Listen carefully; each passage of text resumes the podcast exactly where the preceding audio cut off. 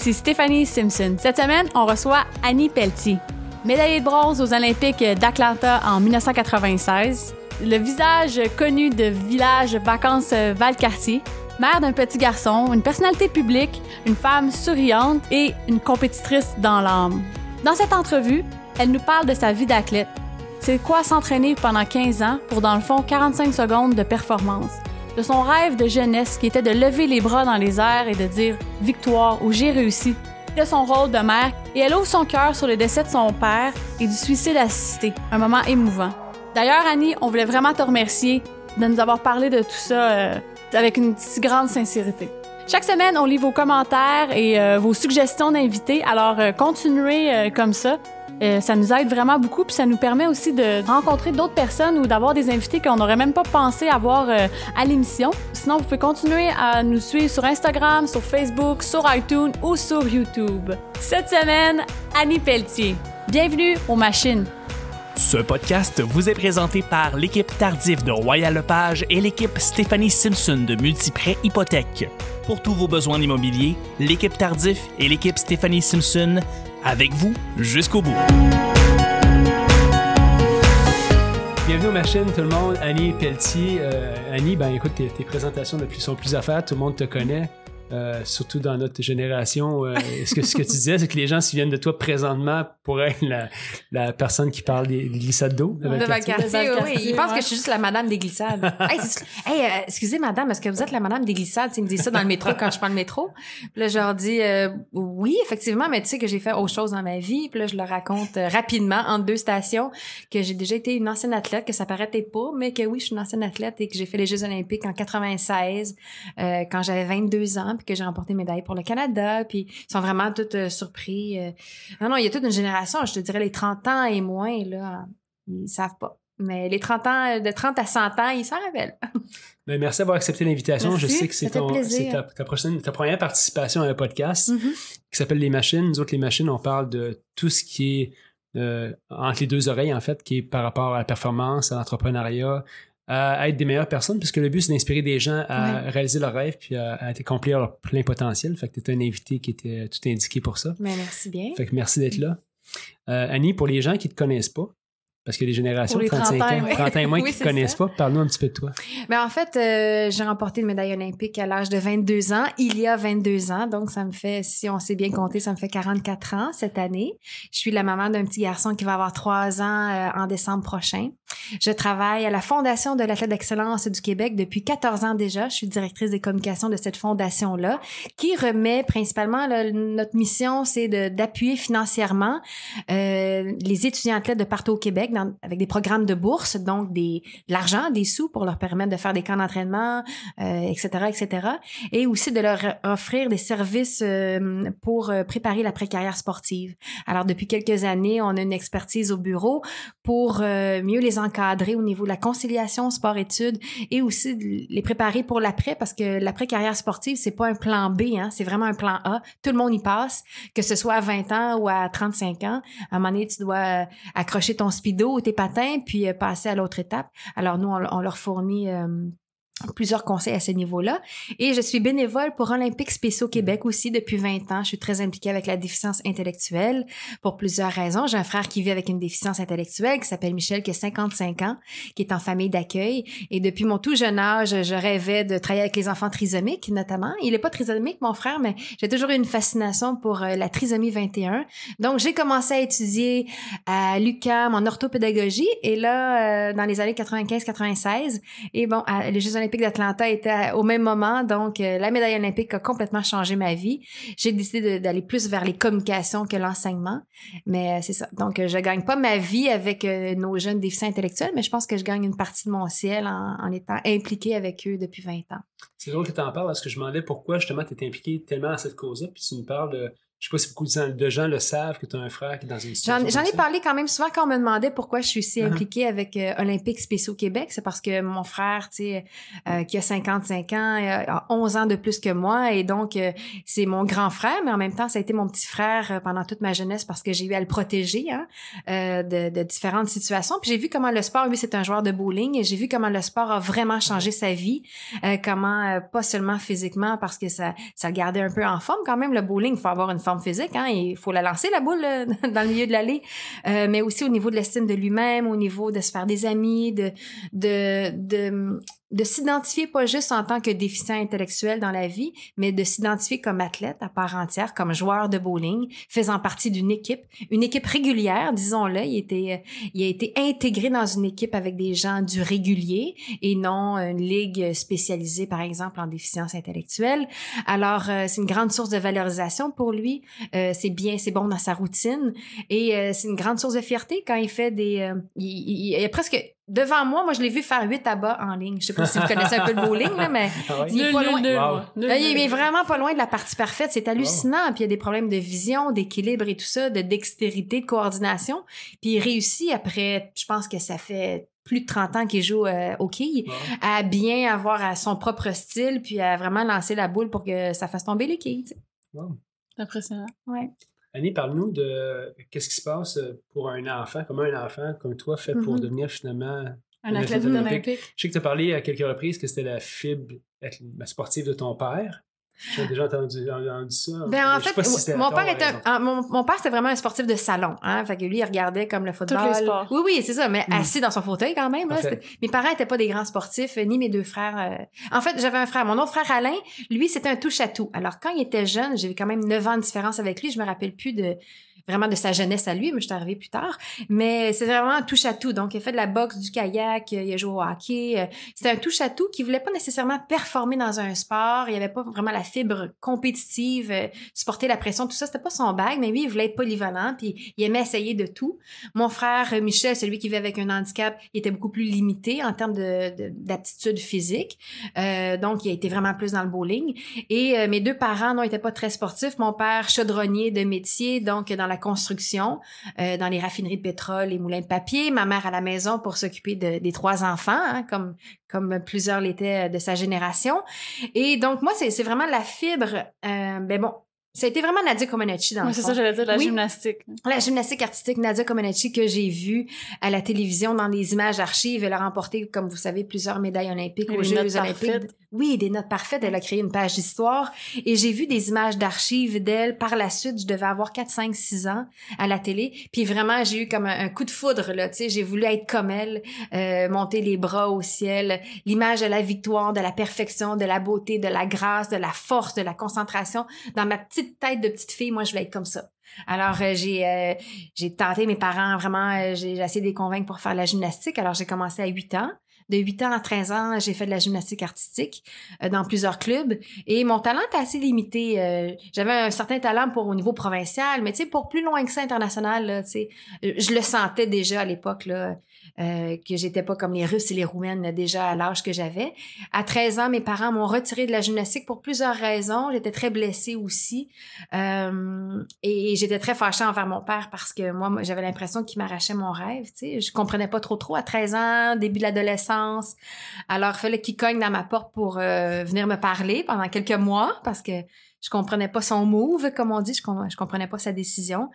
Et à un moment donné, mon père a vu à la télévision, au téléjournal, qu'il y avait une compétition internationale de plongeon qui s'en venait à Montréal, au centre Claude Robillard, où je m'entraînais en gymnastique à l'époque dans le sous-sol, sous-sol 2, je pense, c'était la gymnastique artistique, et t'avais au rez-de-chaussée la piscine, ou même sous-sol 1, la, piscine de plongeon et natation là-bas, club camo, et il avait vu qu'il y avait euh, une compétition qui s'en venait, donc lui, il a eu un flash et s'est dit, ma fille a toujours aimé faire des pirouettes, des périlleux, des vrilles, pourquoi pas lui en faire faire une demi-rotation de plus puis la faire plonger, tu sais?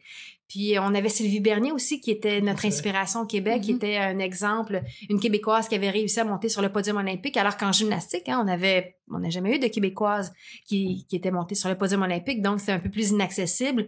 Le plongeon, à ses yeux, ça devenait accessible. Il s'est dit, on doit avoir des bonnes infrastructures, des bons entraîneurs. Alors, allons voir la compétition. Donc, il est venu dans ma chambre cogner. Il m'a parlé de la compétition.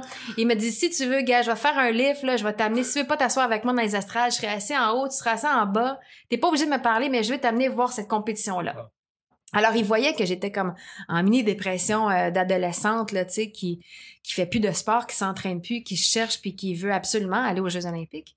Alors, tu sais, j'aurais bien pu ne pas avoir de talent non plus là, dans ce sport-là, mm-hmm. avoir un talent très limité, mais visiblement, la gymnastique m'avait donné une super bonne base. Et là, en vieillissant aussi, tu sais, j'ai appris à connaître davantage mon corps, l'orientation spatiale, tout ça. J'ai fait beaucoup plus de trampoline en plongeon avec la ceinture. J'ai appris à spotter, comme on dit, spotter l'eau.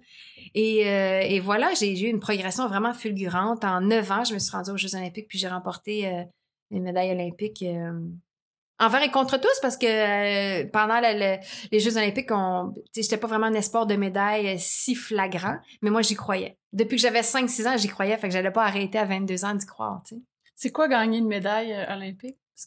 C'est la première personne d'ailleurs qui, c'est vrai? qui est déjà allée. Euh, ouais, on n'a jamais eu d'athlète. Euh... Ben, qui, euh, les athlètes olympiques, c'est la première qui vient ici. Ah oui! Moi, je, connais très bien Charles Lamelin puis Marianne par. Oui! fait que j'ai été invité là, effectivement. la première personne aux machines. Ah, ben il faut les inviter parce qu'eux autres aussi, ils ont, de la jasette, hein, ils sont forts et ont un parcours fort intéressant. Charles est très occupé. Marianne, ben, comme toi, euh, ben, en fait, tu dois être impliqué un peu dans les fins de carrière. Marianne est rendue là, fait que c'était. Oui, Marianne, elle est en plein dedans. Elle, est vraiment dans un moment très charnière de sa carrière avec plein, plein de questionnements, plein de dilemmes. J'attendais un petit peu pour l'inviter j'ai dit, c'est tumultueux, fait que bientôt on va l'inviter. Marianne, je t'invite bientôt. On t'invite.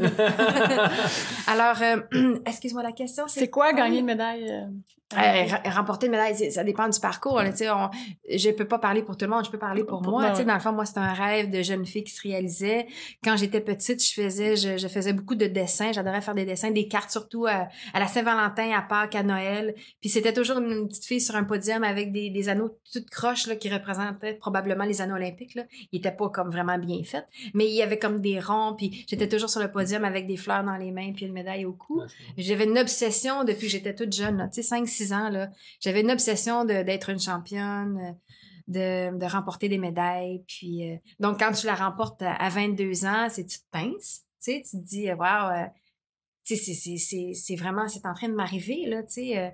puis en même temps, tu es soulagé parce que tu as mis tellement d'heures, tellement d'investissements, puis tu as vu tes parents s'investir aussi, tu as vu ton entraîneur s'investir. Tu le fais pour toi, mais moi, je suis pas une fille très il y, a beaucoup de. On est très égocentrique, les athlètes de sport individuel, veux, veux pas. Mais il y, a une grande partie de moi qui, qui, qui fait souvent les choses pour les autres aussi, pour rendre, pour faire sourire, pour inspirer, pour donner au suivant. Je trouve ça important. J'imagine que je me valorise aussi là-dedans, mais j'étais très soulagée de savoir que ma médaille olympique allait faire sourire mes parents, qui avaient beaucoup investi, et mon entraîneur qui s'était dévoué pendant un an et demi pour moi, Donald Dion, bénévolement. Lui, je l'avais sorti de sa retraite pour un an et demi, le dernier sprint final avant les Jeux d'Atlanta. Puis il m'avait dit, moi, je veux pas que tu me payes, je veux avoir un engagement total de ta part. Ça va être ça, ma, plus grande paye. Puis tu sais, je savais pas trop c'était quoi. Tu sais, à 21 ans, quand j'ai commencé avec lui, euh, pour euh, jusqu'à 22 ans pour les Jeux olympiques, je savais pas c'était quoi avoir un engagement total envers son sport. Il appelait ça un total, euh, total commitment en anglais. Puis je me disais, oui, oui, je vais m'engager, oui. Oui, oui, écoute, j'en ai pleuré une shot au début, là, tu sais. Juste l'horaire d'entraînement, on s'entraînait de 6h à 9h le matin, de 9h à minuit le soir, parce qu'on savait que la, la finale olympique allait ah être. Euh, oui, dans ces heures-là. Donc, euh, au début, c'était 6 h à 9 h le matin, 6 h à 9 h le soir. Et plus on se rapprochait de la compétition, euh, fallait s'entraîner. Je m'entraînais peut-être un petit peu plus tard, 7h30 le matin, mais pour essayer d'avoir mon pic entre 10 h et minuit le soir. C'était-tu typique que le monde faisait ce genre d'entraînement-là dans, dans, ces heures-là, justement? Pour non, c'est juste mon entraîneur et moi. C'est mon entraîneur. Il y avait vraiment euh, cette stratégie-là. Il y avait, il y avait cette philosophie-là de, de vraiment essayer de représenter, de visualiser aussi. Tu vas arriver, tu, vas te sentir comme ça à 9-10 heures le soir. C'est comme ça que tu mm-hmm. vas te sentir, tu sais, avec toute ta journée dans le corps. Tu vas Est-ce que tu as besoin de faire une sieste, oui ou non? Tu sais, il fallait tout préparer. Il fallait tout savoir. Il fallait tout savoir. Laissez rien au hasard. Et donc, euh, qu'est-ce que tu aimes manger avant, pendant, après, euh, la veille, euh, le sommeil, tu sais? C'est pour, pour, pour pas se dire, arriver en entrevue puis dire, ben, tu sais, moi, j'ai, pas vraiment super bien performé parce que j'étais vraiment fatiguée. Moi, quand mm-hmm. j'entends les athlètes dire qu'ils étaient fatigués, moi, toutes les athlètes olympiques sont fatigués le jour de leur compétition. Pourquoi? Parce que tu as un stress, parce que mm-hmm. tu dors pas nécessairement comme un, un gros bébé pendant 12 heures la veille de ta compétition. Alors, il faut que tu te sois entraîné dans ces conditions-là. Ça devrait plus être une raison de dire que tu as contre-performé. Tu sais, la fatigue ou euh, j'avais la misère à gérer mon repas ou... Tu sais, il y a des choses qu'on doit éliminer d'emblée pour se permettre d'essayer d'avoir se donner plus de chance. Tout à fait. De se donner le plus de chance de son côté d'avoir une performance maximale. Quand tu as gagné ta médaille, est-ce que tu savais quand tu es parti du tremplin, sais, quand tu fais ton départ de ton plongeon, tu te dis ça, c'est le bon. Est-ce que tu vas comme ça ou? Tu veux dire, dans les. Mettons, quand t'es dans les airs? Ouais, ça se passe tellement vite, tu une semaine. T'es une semaine. non, t'es un drôle de lapsus. T'es une seconde et demie dans les airs. Hein? Ah ouais, hein? Alors, aussitôt que tu presses, sais, puis moi, je pensais beaucoup, beaucoup à ma technique, là. J'étais pas une fille de pilote automatique. Moi, je me concentrais sur ma technique à chaque plongeon. J'avais deux, trois trucs auxquels je pensais. Puis, ça se passe tellement vite que non, non, c'est quand tu arrives dans l'eau, bien souvent, tu as une bonne idée si tu vas avoir un 5,5 ou tu vas avoir un 8, là, tu sais, quand même. Tu sens l'eau qui coule sur ton corps. Euh, tu entends le bruit aussi du rip, là, tu sais, quand on déchire l'eau avec nos mains. Euh, puis tu t'es bien senti tout au long. Ça a été facile. Quand tu sens que ton plongeon est facile, bien souvent, c'est parce que ça a eu de l'air facile et ça, ça fait augmenter les notes c'est quand même fou comme discipline, hein, parce que tu passes des heures à pratiquer le même mouvement, puis tu restes une seconde et demie dans les oui. C'est impressionnant quand même. Moi, j'avais jamais vu, vu ça comme ça, le plongeon, mais c'est quelque chose. Ben, c'est faut vraiment avoir, je pense, euh, faut être un peu obsessif euh, compulsif, hein, parce qu'il faut répéter toujours le même, mouvement. Chose, Donc, euh, c'est pas comme une nouvelle stratégie, un sport d'équipe. Ok, on va essayer ça, on va essayer ça. Une course, par exemple, vous qui dure six heures, voici ma stratégie, voici les ravitaux que je vais faire, bla bla bla. Non, nous là, c'est comme, moi, c'est 15 plongeons que j'ai eu à faire, 5 en préliminaire, 5 en demi-finale, 5 en finale les dix derniers, dans le fond, demi-finale et finale, ils comptaient pour la médaille olympique. Et euh, dans le fond, c'est euh, c'est 15 plongeons qui durent 1,5 secondes. Vous bon en calcul, j'imagine, plus que moi. Fait que c'est comme même pas 45 secondes de ta vie, tu sais, que j'ai passé 15 ans à m'entraîner pour 45 secondes, même pas, qui détermine si j'ai une médaille ou non, et qui détermine le reste de ma vie. Parce que médaille olympique, veut, pas, moi, ça a changé ma vie. Tu sais, j'étais arrivée euh, sixième ou 15e au monde, ça aurait été super aussi. 15e au monde, j'aurais pu dire à mon fils, oui, moi, maman est allée aux Jeux olympiques, elle a fini 15e, on était 40 euh, euh, athlètes, tu mm. sais. Mais médaille olympique, ça change euh, la donne, ça, change les perceptions. C'est un peu dommage pour les autres parce que je considère que les ceux qui sont arrivés 4, 5, 6, 7, 8, 9, tu sais, les 12 finalistes, disons, les 12 finalistes ont travaillé aussi fort que moi, tu sais. Mais quand on dit que ça se passe entre les deux oreilles, le jour J, il y a de la chance, il y a du timing, il y a ce que les autres vont faire, si les autres vont craquer sous la pression. Euh, moi, sur les 10 plongeons, il y en a 9 qui étaient réussis de façon excellente, il y en a un qui était vraiment raté. Euh, mais il y en a d'autres, visiblement, qui en ont raté plus que moi. Puis c'est la loi de la moyenne, puis je me suis retrouvée sur le podium, C'est pour ça qu'il faut prendre ça aussi avec un grain de sel faut toujours se rappeler que le plus important, c'est facile à dire, tu peut-être les gens vont m'écouter, vont dire, c'est facile à dire pour elle parce qu'elle a gagné une médaille. Mais il faut toujours se rappeler que le, parcours est aussi important, sinon plus que le résultat. Parce qu'aujourd'hui, qu'est-ce qui fait que que je suis qui je suis, euh, ben c'est tout le parcours, c'est toutes les leçons que j'ai apprises pendant les 15 années d'entraînement. Ma médaille, elle m'a ouvert des portes, mais pour franchir ces portes-là, puis pour y demeurer, puis pour réussir à avoir du succès puis d'avoir un certain équilibre dans ma vie, mais c'est tout ce que j'ai développé pendant 15 ans. C'est l'éthique de travail, c'est la, rigueur, c'est le perfectionnisme, mon souci constant de perfection dans ce que je fais. Euh, c'est ça qui me sert aujourd'hui. La médaille, elle ouvre la porte, mais elle fait pas tout là après. Euh, est-ce que est-ce qu'avant, je me souviens pas dans le temps, mais est-ce que tu étais déjà assez connu des médias avant d'aller aux Olympiques ou ça s'est déclenché pas mal aux Olympiques? J'étais un petit peu connu des médias parce que j'étais commanditée sans, sans, sans faire trop de, de publicité, mais j'étais commanditée par McDonald's bien avant d'avoir une médaille olympique. J'avais fait les annonces, je sais pas si vous vous rappelez, là, j'ai, fiou, j'ai failli la mouiller. Alors, est-ce que vous vous rappelez de ça? Donc, c'était des annonces, c'était pour promouvoir les casquettes qu'on vendait chez McDonald's. Ah les fonds étaient remis au comité olympique canadien, donc aux athlètes canadiens. Et là, le concept, c'était, je joue avec ma casquette. Tu sais, genre, quand tu, tu, fais tourner ta casquette, tu veux la rattraper. Je suis sur le haut du tremplin, je fais ça. Puis là, je fais, ah! J'échappe la casquette. Puis là, je pars sur le tremplin, je fais un plongeon débile, comme on dit, deux in avant avec une vraie, je rentre dans l'eau, je sors de l'eau, clac, je ramasse la casquette sur ma tête, puis je sors de l'eau, je regarde ma casquette, je dis, hey, fiou, j'ai failli la mouiller. Puis là, c'était. Je me souviens pas de ça. Non, mais euh, ah c'était une super annonce que j'ai même pas, que j'ai même pas, je pense, en DVD. Euh, en tout cas, si quelqu'un peut la retrouver. Sur YouTube, hein. c'est sûr que Chuck va retrouver. Oui, tu penses? Encore mieux, ma mère a travaillé en marketing chez McDo. Ah. Il va nous retrouver. On a une bonne, euh, une bonne connexion. Les roches, les Oh my God. Alors ça, ça avait été... Euh, donc là, déjà là, j'avais commencé à être un peu connue, tu sais, le visage un peu plus reconnu. Euh, puis ensuite de ça, j'avais gagné les Jeux du Commonwealth à Victoria, en Colombie-Britannique, en 94. J'avais gagné deux médailles d'or. Donc, à l'époque, il y avait la grève du baseball, si je me rappelle bien. Le hockey n'était pas encore commencé, c'était en juillet-août. Euh, c'était au Canada, les Jeux du Commonwealth, compétition quand même. C'est comme des mini-Jeux olympiques, hein, c'est des multisports et tout ça. Tu gagnes deux médailles d'or. Jean Pagé m'avait interviewé, que je trouvais tellement beau à l'époque. Oh, pour moi, c'est la soirée du hockey, puis là, il m'interviewait, là. Fait j'avais les yeux dans la graisse de Bill, puis, euh, j'avais répondu avec ses questions avec beaucoup de candeur, puis donc ça, après ça, je suis allée au championnat du monde en 94, deux, trois semaines après.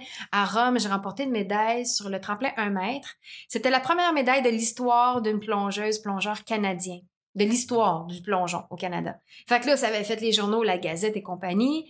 Puis, euh, 95, j'avais gagné les Jeux panaméricains aussi en Argentine sur le 3 mètres. Donc là, ça me positionnait bien pour les Jeux olympiques, malgré qu'il n'y a pas de chinoise ni de russe, mais J'étais quand même la meilleure, ça voulait dire des États-Unis, Canada, Mexique.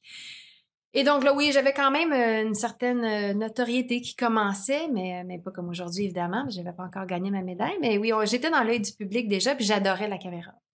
Moi, je me souviens d'Annie Pelletier parce que c'était comme la belle plongeuse que tous les gars. Ah oui, hein? Ouais, toutes les. Ben, j'imagine que, tu sais, quand tu deviens plongeuse connue, surtout dans ton cas, tu étais dans un, un moment où ce que là, tout d'un coup, il y a une athlète là, qui est une belle fille, tu sais, puis fait là, tu tombes dans le limelight d'un peu de la publicité, tu as beaucoup d'attention. Ouais, beaucoup d'entrevues, la télégénie, ouais, ouais. Comment tu vis ça à partir du moment où tu n'es ben, pas anonyme, mais tu sais, c'est plus anonyme, puis à un moment donné, tu viens très connu, beaucoup d'attention c'est sûr qu'il y a un moment de ta vie aussi après ça où c'est autre chose parce que y a une sortie aussi. Fait tu, mm-hmm. deviens mère de famille.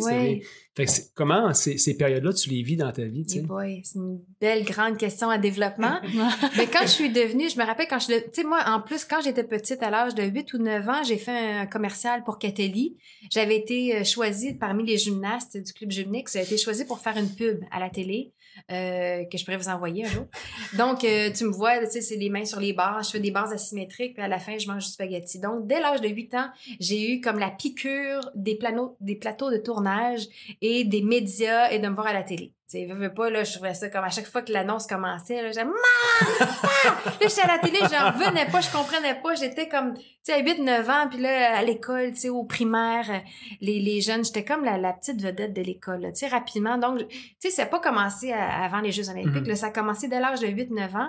J'étais souvent prise aussi pour faire des présentations, puis euh, j'avais une facilité à m'exprimer. Puis pourtant, j'étais très nerveuse de faire les exposés oraux. Là, j'haïssais ça, mais j'avais quand même, quand même des bonnes notes. Puis je, je mettais le cœur à l'ouvrage. Puis tu sais, je faisais une mini pièce de théâtre à l'avant. Puis donc, euh, c'est pas ça s'est pas fait comme du jour au lendemain. J'ai eu l'impression de, dès mon jeune âge, j'étais le centre de l'attention, la plus petite, la plus jeune d'une famille de trois enfants, euh, très entourée. Euh, ça, ça, pas, il n'y a pas eu de transition tant que ça. Il n'y a pas eu un choc, là, tu sais. Tu habitué à ça j'étais comme habituée à ça, je vivais bien avec ça. C'est sûr que quand on est une athlète, quand on est une enfant, mettons qu'on fait une annonce, c'est une chose, mais quand on est une athlète, après ça, c'est les attentes par rapport à ton sport, tes résultats qui viennent avec. quand j'étais jeune avec l'annonce, il y avait pas, il y avait pas d'attente. Ben non, il y avait pas d'attente à part que, à part que, tu sais, des fois, on me faisait signer des autographes dès l'âge de 8-9 ans à l'école, là, puis tout le monde comme disait, ah, c'est elle qui fait l'annonce, c'est elle qui fait l'annonce, mais j'ai pas eu de bullying, d'intimidation ou quoi que ce soit. C'était très positif. Quand tu arrives athlète, là, ben là, tu as un peu de pression, c'est sûr, parce que là, ton visage est connu et on, va dire, euh, bon, euh, avant de partir pour Atlanta, je me rappelle, on me disait, hey Annie, rapporte-nous rapporte-nous l'or, rapporte-nous la médaille d'or. Puis je me disais, ils savent-tu de, qu'est-ce qu'ils parlent, eux autres? rapporte-nous la médaille d'or. Je peux juste comme commencer par faire les préliminaires, me classer, ma demi-finale, me classer, puis arriver en finale, puis donner tout ce que j'ai. Puis, tu sais, si j'arrive sixième en finale, on verra bien, là. Mais tu sais, les gens, c'est parce que c'est, une petite maladresse, là, mais c'est, plein, plein de gentillesse en même temps. Mais toi, ça te met de la pression sur ses épaules parce que tu dis, c'est quoi, si je rapporte pas l'or, ça va être une déception. Mettons, je rapporte, mettons que je rapporterais le bronze, les vont être contents pareil, tu sais. C'est quasiment ça que tu te dis dans ta tête. Finalement, je remportais la médaille de bronze, tout le monde était bien content. fait que finalement, euh, au niveau de ta vie, après ça, le plongeon, tu, fais d'autres choses dans ta vie. Euh, tu es rendu mère de famille maintenant. Euh, c'est quoi le parallèle que tu fais un peu entre ce que tu as appris dans le plongeon puis dans, à étant une mère de famille à 44 ans? Y a-t-il un parallèle que tu en fais? Y a-t-il certaines euh, hmm. philosophies de vie que tu, que, tu, que, tu, que tu peux voir à travers tout ça? Mais c'est sûr que je pense qu'avec un enfant, euh, je pense que je suis une bonne maman, je pense, parce que je suis très impliquée, je suis patiente, j'essaie de lui donner des alternatives, de l'exposer à plein, plein de trucs.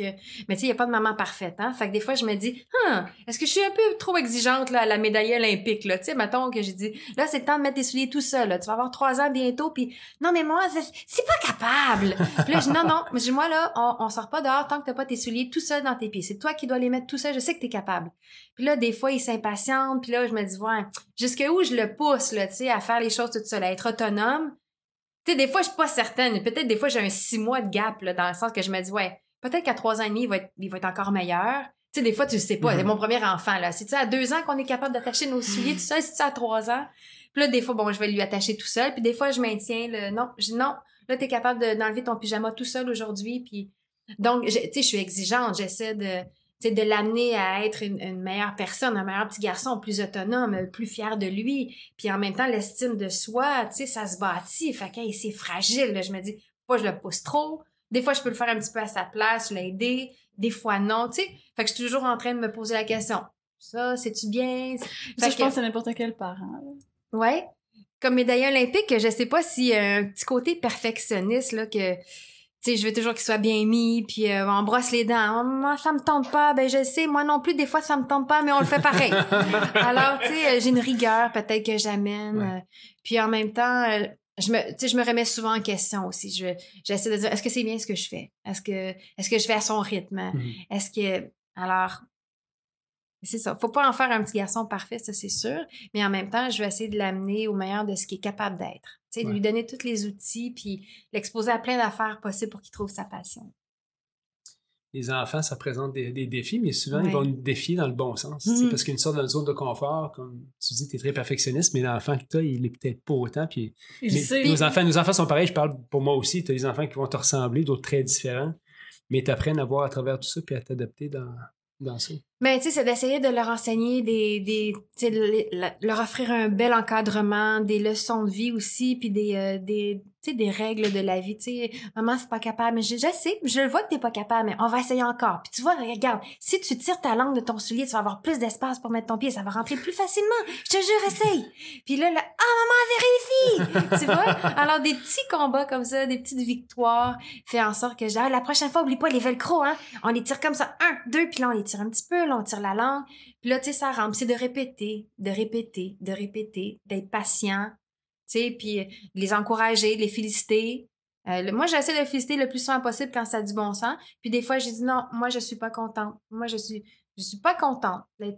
Arthur, il est pas très, très gentil, là, aujourd'hui. Il écoute pas beaucoup, Tu sais, quand il fait sa toupie, là, son... des fois, il est comme une toupie, hein. Vraiment, il veut rien savoir, veut pas s'habiller. Puis là, tu sais, je le laisse aller, je lui donne une petite pause, je vais faire des choses. Puis des fois, je reviens, puis, oups, c'est pas qu'est-ce qui s'est passé, mais ça fonctionne mieux. Donc, essai-erreur, comme parent aussi, des fois on essaie des choses, des fois on, on boque un peu plus, des fois je le laisse respirer, je le laisse aller. Des fois on est pressé, fait que je le mets le pantalon à sa place, puis j'y attache sa tuque, puis let's go, on s'en va. Ben, tu l'as dit, hein, le parallèle, c'est euh, comme parent, entre le plongeon, c'est répéter, répéter, répéter et être patient. oui, tout à fait. Répéter, être patient, être persévérant. Euh, tu essaies de lui inculquer tel, tel genre de trucs. Des fois, ça rentre super facilement. Des fois, oui, il comprend pas tel concept. Peut-être qu'il est un peu trop jeune. Peut-être que là, il était trop fatigué cette journée-là. C'est juste d'être persévérant. Puis, puis tu sais, comme je disais tantôt, c'est je, je, je, savoure avec mon enfant. Je l'ai tellement désiré. Je savoure chaque instant. Euh, les bons comme les moins bons moments. Tu sais, pas fait de crise de bacon trop trop, mais tu sais, des moments où il est plus, il offre plus de résistance. Tu sais, des fois, je, prends du recul, je me dis, c'est sûr que je vais en rire quand il va avoir 20 ans. Fait que relax, ça marche pas, ça y tente pas. C'est pas plus grave que ça. Tu sais, je relativise beaucoup, puis euh, persévérance. Tu je sais que ça va bien aller. Est-ce que tu souhaiterais que ton enfant ait un parcours olympique lui aussi? Quand tu regardes hmm. ça? Est-ce que tu lui souhaiterais à lui, en fait, pas à toi, mais à lui, évidemment? Est-ce que je lui souhaite? Ben, je vais souhaiter qu'il trouve sa passion d'abord et avant tout. Tu sais, si c'est dans le sport, ce sera dans le sport. Si c'est dans le sport, euh, euh, un sport individuel, un sport d'équipe, est-ce que c'est un sport où on peut faire une portion de? Est-ce que c'est la musique? Est-ce que c'est euh, l'informatique? Est-ce que c'est... Euh, il y, a, tellement de choses auxquelles il peut s'intéresser, qui peuvent le passionner et voir après ça, lui, c'est quoi dans sa personnalité à lui? Est-ce que lui, c'est un, un performer, comme on dit? Est-ce que mm-hmm. c'est quelqu'un qui aime la performance? Est-ce qu'il a besoin de ça? Est-ce que ça, est-ce que ça vient vraiment chercher? Moi, là, c'était vraiment intrinsèque. Mes parents n'étaient pas du tout sportifs ni compétitifs. Euh, c'était vraiment, c'est moi qui poussais, puis c'est eux qui devaient me retenir comme un cheval, tu sais, quand on retient un cheval. Euh, moi, mes parents, ils n'avaient pas à me pousser, à m'encourager. Moi, je voulais tout le temps plus, plus, plus. Puis mon premier club de gymnastique, là, c'était très, très récréatif. Puis je disais, non, moi, je veux, comme, je veux vraiment avoir telle poutre. Puis ça, c'est pas la même hauteur, là, comme, les petites poutres, là, tu sais. Moi, je veux comme la hauteur, puis les barres, puis là, je veux qu'on puisse mettre de la craie, puis, euh, y comme, comment ça, maman, tu sais, c'est pas un vrai ça, là, c'est juste un petit tapis, ça rebondit pas, puis, tu comprends, j'étais toujours, alors moi, je vais suivre l'ambition de mon enfant. Je peux pas vouloir à sa place. Oui, je vais lui enseigner que s'il essaie de mettre son soulier puis qu'il n'est pas capable, il faut qu'il essaie plus fort. Puis s'il joue à n'importe quel sport puis qu'il essaie de faire quelque chose qu'il n'est pas capable, je vais l'encourager à persévérer. Mais je vais essayer de jauger est-ce qu'il est heureux là-dedans? Parce que moi, il y a bien des, des périodes de ma vie quand j'étais enfant où j'étais pas heureuse dans mon sport. Parce que j'avais peur, j'avais des blocages, tout ça.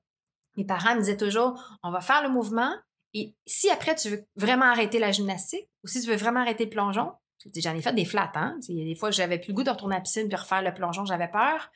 Tu vas refaire ton plongeon, tu vas refaire ton truc en gymnastique mm-hmm. et après ça, tu pourras abandonner ton sport, tu pourras arrêter, puis tu feras un autre sport. Évidemment que la journée que je refaisais mon plongeon ou le mouvement de gymnastique, j'arrivais à la maison euh, folle comme la merde, comme on dit, là, vraiment folle comme un balai. Puis, euh, il était plus question que j'arrête la gymnastique. Alors, c'était pas, il voulait pas que je contourne, les obstacles. Mm-hmm. Il voulait que ça prendra le temps que ça prendra, ton mouvement, là, ta bascule, l'équilibre, demi-tour. Euh, quand ça sera fait, ben, tu pourras arrêter après peu. Ils avaient bien en tête, évidemment, probablement qu'elle ne voudra pas arrêter. Même chose après les flats. J'en ai fait des flats, je me suis ouvert la jambe, j'ai cogné ma tête deux fois sur le tremplin. Euh, ça, tu te dis, ouais, c'est sérieux quand même. Les sports acrobatiques, c'est à haut risque. C'est pas du tir à l'arc, c'est pas de la natation. Plongeon gymnastique, ça comporte des risques. Tu peux t'hypothéquer la vie pour toujours. Il y a eu des morts en plongeon, il y a eu des morts en gymnastique, des, des quadraplégés et compagnie. Tu sais. Les parents sont pas fous, là. Et, moi non plus, d'ailleurs. Euh, donc, euh, donc c'est ça. C'était vraiment d'essayer d'être le mieux encadré possible. Et c'est pour ça que mes parents m'ont retiré de la gymnastique. C'est que j'avais vraiment un mauvais encadrement. Puis j'étais beaucoup, beaucoup blessée. C'était pas normal d'être aussi mmh blessée. Alors, on, est allé vers le plongeon. Puis ça, a été plus, euh, ça a été plus heureux comme mariage. J'adore ce que tu as dit tes parents ce qu'il y avait comme tactique pour te garder dans, dans le sport. Mais en fait, qui n'était pas vraiment ça, qui était une tactique pour que tu aies confiance en toi, tu sais, tu vas finir ce que tu as. Oui. Le mouvement, tu vas finir de l'apprendre? Oui. Puis après, tu prendras une décision par rapport à ça. Puis instinctivement, je faisais beaucoup avec mes filles. je disais, écoute, je comprends que tu pas ça, tu vas faire ça, puis après, tu décideras. Puis souvent, ils vont peut-être décider de laisser le sport, mais au moins, ils ne laissent pas sur une, note de crainte, de peur ou d'échec. Ou d'échec, ou d'avoir contourné l'obstacle. Parce que sinon, moi, je, puis je l'ai vu là, dans ma vie par la suite. Là, il y a plus, j'ai eu plusieurs obstacles par la suite. Puis, euh, puis non, j'ai été vraiment fonceuse dans plusieurs, de, dans plusieurs occasions. J'ai décidé de foncer. Des fois, j'ai décidé de prendre du recul, mais la majeure puis du recul, c'était pas, c'était pas pour abandonner, c'était juste pour évaluer la situation puis voir comment j'allais poursuivre mon chemin. Mais, euh, mais ça m'a beaucoup aidé, ces leçons-là, là, ces quelques leçons-là d'avoir continué euh, alors que l'obstacle était là. Ça, ça, a été formateur pour tout le reste de ma vie après.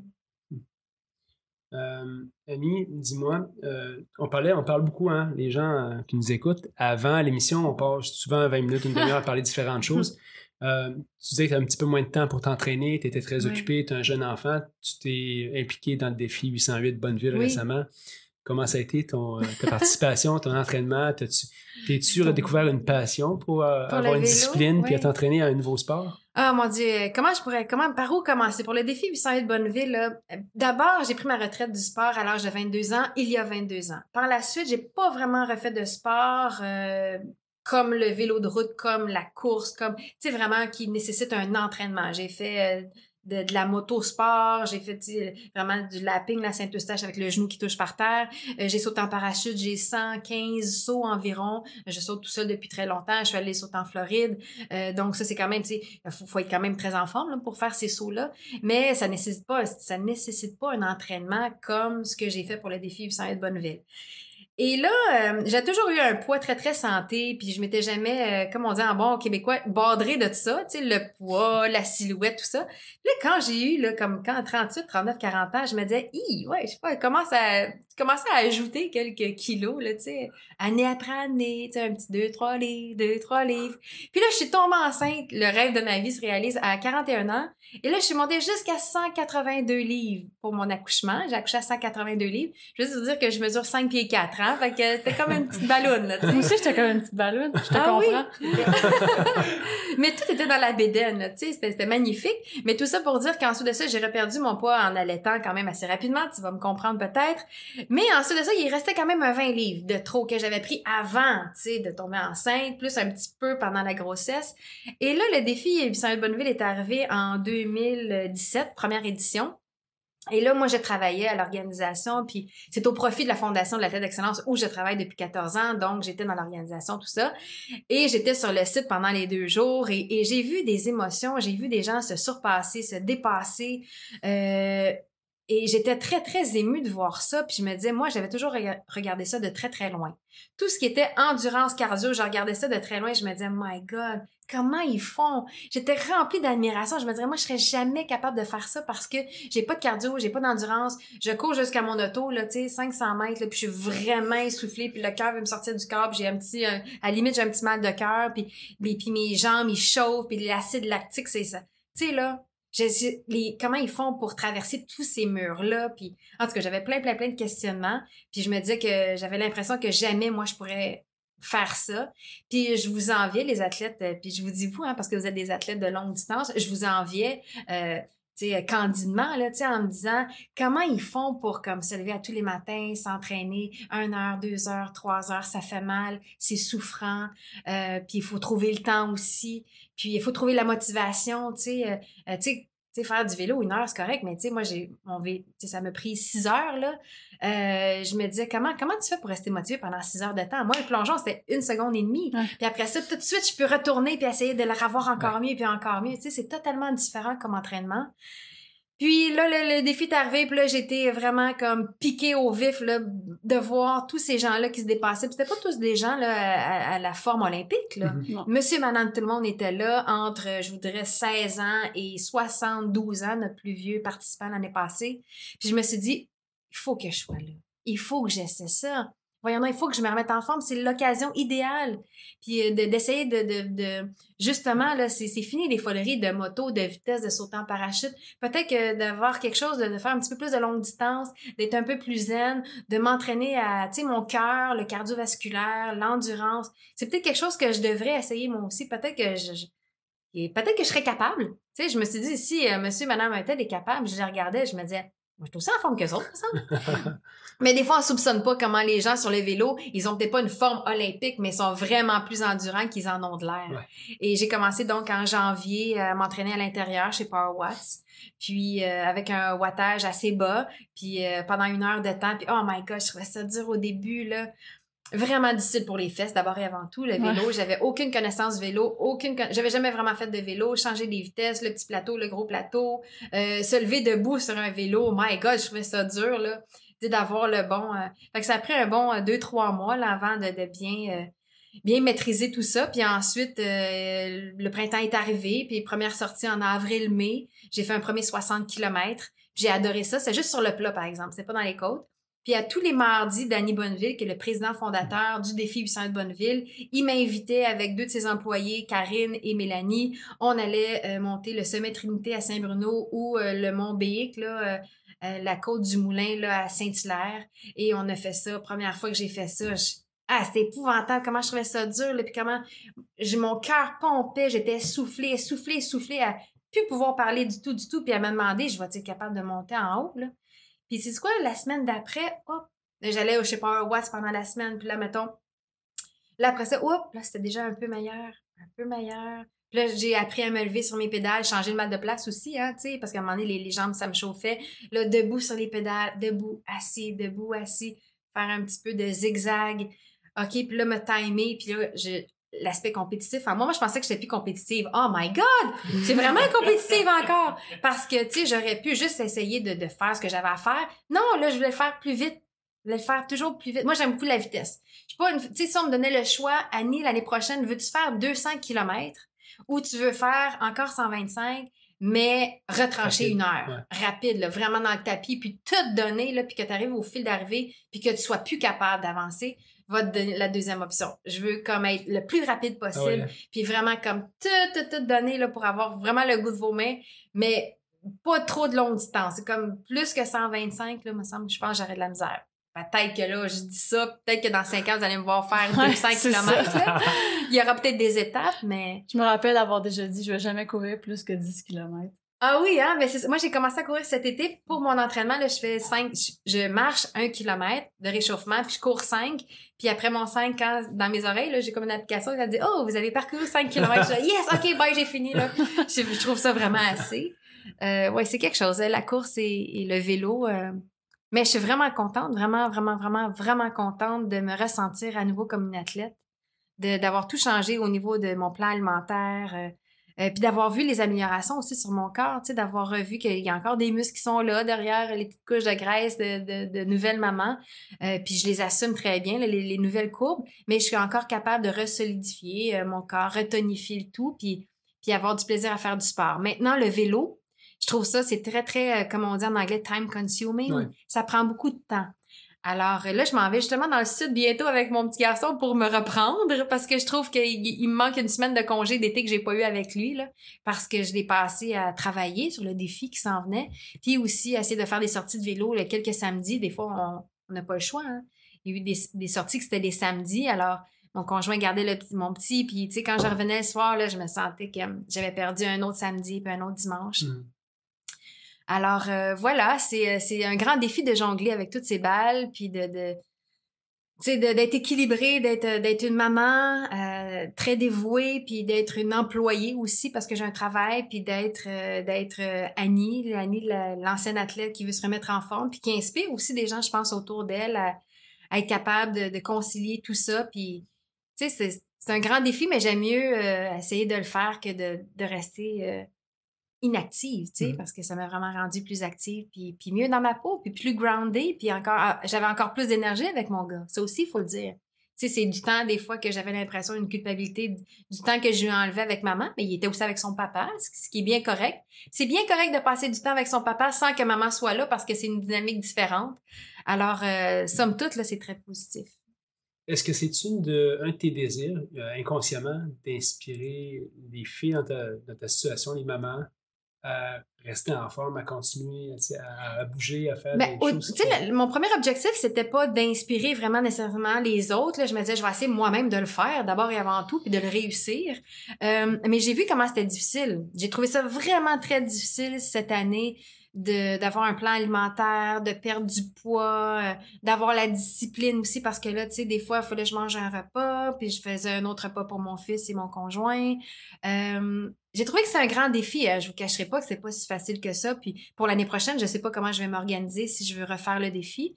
Euh, mais, euh, mais je pense que c'est faisable. Je pense qu'il y a eu plus de retombées positives que négatives. Tu sais, euh, quand on réussit Puis oui, des fois, j'ai fait du rouleau dans ma chambre à 5h30 le matin. J'espère que tu vas pas se réveiller tout de suite, là, parce que là, j'ai besoin de rouler. Il faut que je roule au moins une heure. Puis il y a des façons, tu sais, il y a des façons On finit par en trouver. On finit par en trouver. Puis, euh, puis ça, c'est une affaire, si je peux inspirer les gens, c'est que ça nous donne de l'énergie de faire du sport. Pas juste du vélo, pas juste la course, de aller dehors, aller bouger. Sortez là, mettez vos souliers de course, allez marcher. On marche puis d'un pas rapide. On regarde pas notre téléphone, on met notre musique, on met de la musique entraînante puis on marche. On commence par 20 minutes, 30 minutes, 40 minutes. Vous allez voir comment ça va vous faire du bien. Tu sais, moi, je, j'incite personne à, à, faire 125 km demain matin ou, tu sais, juste de bouger, d'avoir des saines habitudes de vie, de prendre, tu sais, dans le métro, quand je prends le métro, tout le temps, les, je prends tout le temps les, les escaliers euh, standards, le pas roulant, là, tu sais. Euh, je me stationne très souvent assez loin de la porte. Je, je, suis jamais la seule qui va comme rouler en rouler en rond pour trouver la place la plus près. Non, je suis toujours stationnée dans le fond, puis je marche. C'est bien correct, je marche, je marche. C'est correct. Alors, des petites euh, habitudes comme ça que j'ai développées au fil des ans qui font en sorte que, que, que je me sens que je me sens reste active. Reste active, oui, c'est ça, de rester toujours active. Annie, tu été très dans les médias sur, euh, pour ta vie privée. Euh, on le voyait avec des, des copains à l'époque. Maintenant, on était très effacé. Oui. par choix, je pense. Oui, vraiment par choix, parce que, parce que quand tu vis tes amours au grand jour, quand les séparations arrivent, euh, tu pognes la dérive. je viens de l'éventer celle-là. je te euh, ça. je Non, non, mais c'est vrai dans le sens que, tu sais, quand t'as exposé beaucoup ta vie personnelle, euh, et c'est pas tout le monde qui va lire l'article où tu t'es séparé. Puis là, euh, plus tu rencontres des gens, puis comment ça va avec un tel, puis, puis comment ça va avec euh, Monsieur X, puis ah ben là faut que tu réexpliques, puis là faut que tu te replonges là-dedans sans faire de jeu de mots, haha. faut que tu te replonges dans ces émotions là, puis non non, moi je me suis dit euh, après 2011, euh, après 2011, j'avais été en couple avec un un homme d'affaires que j'ai beaucoup, beaucoup aimé. Euh, je vais juste nommer son prénom, Jocelyn, pour ne pas le nommer.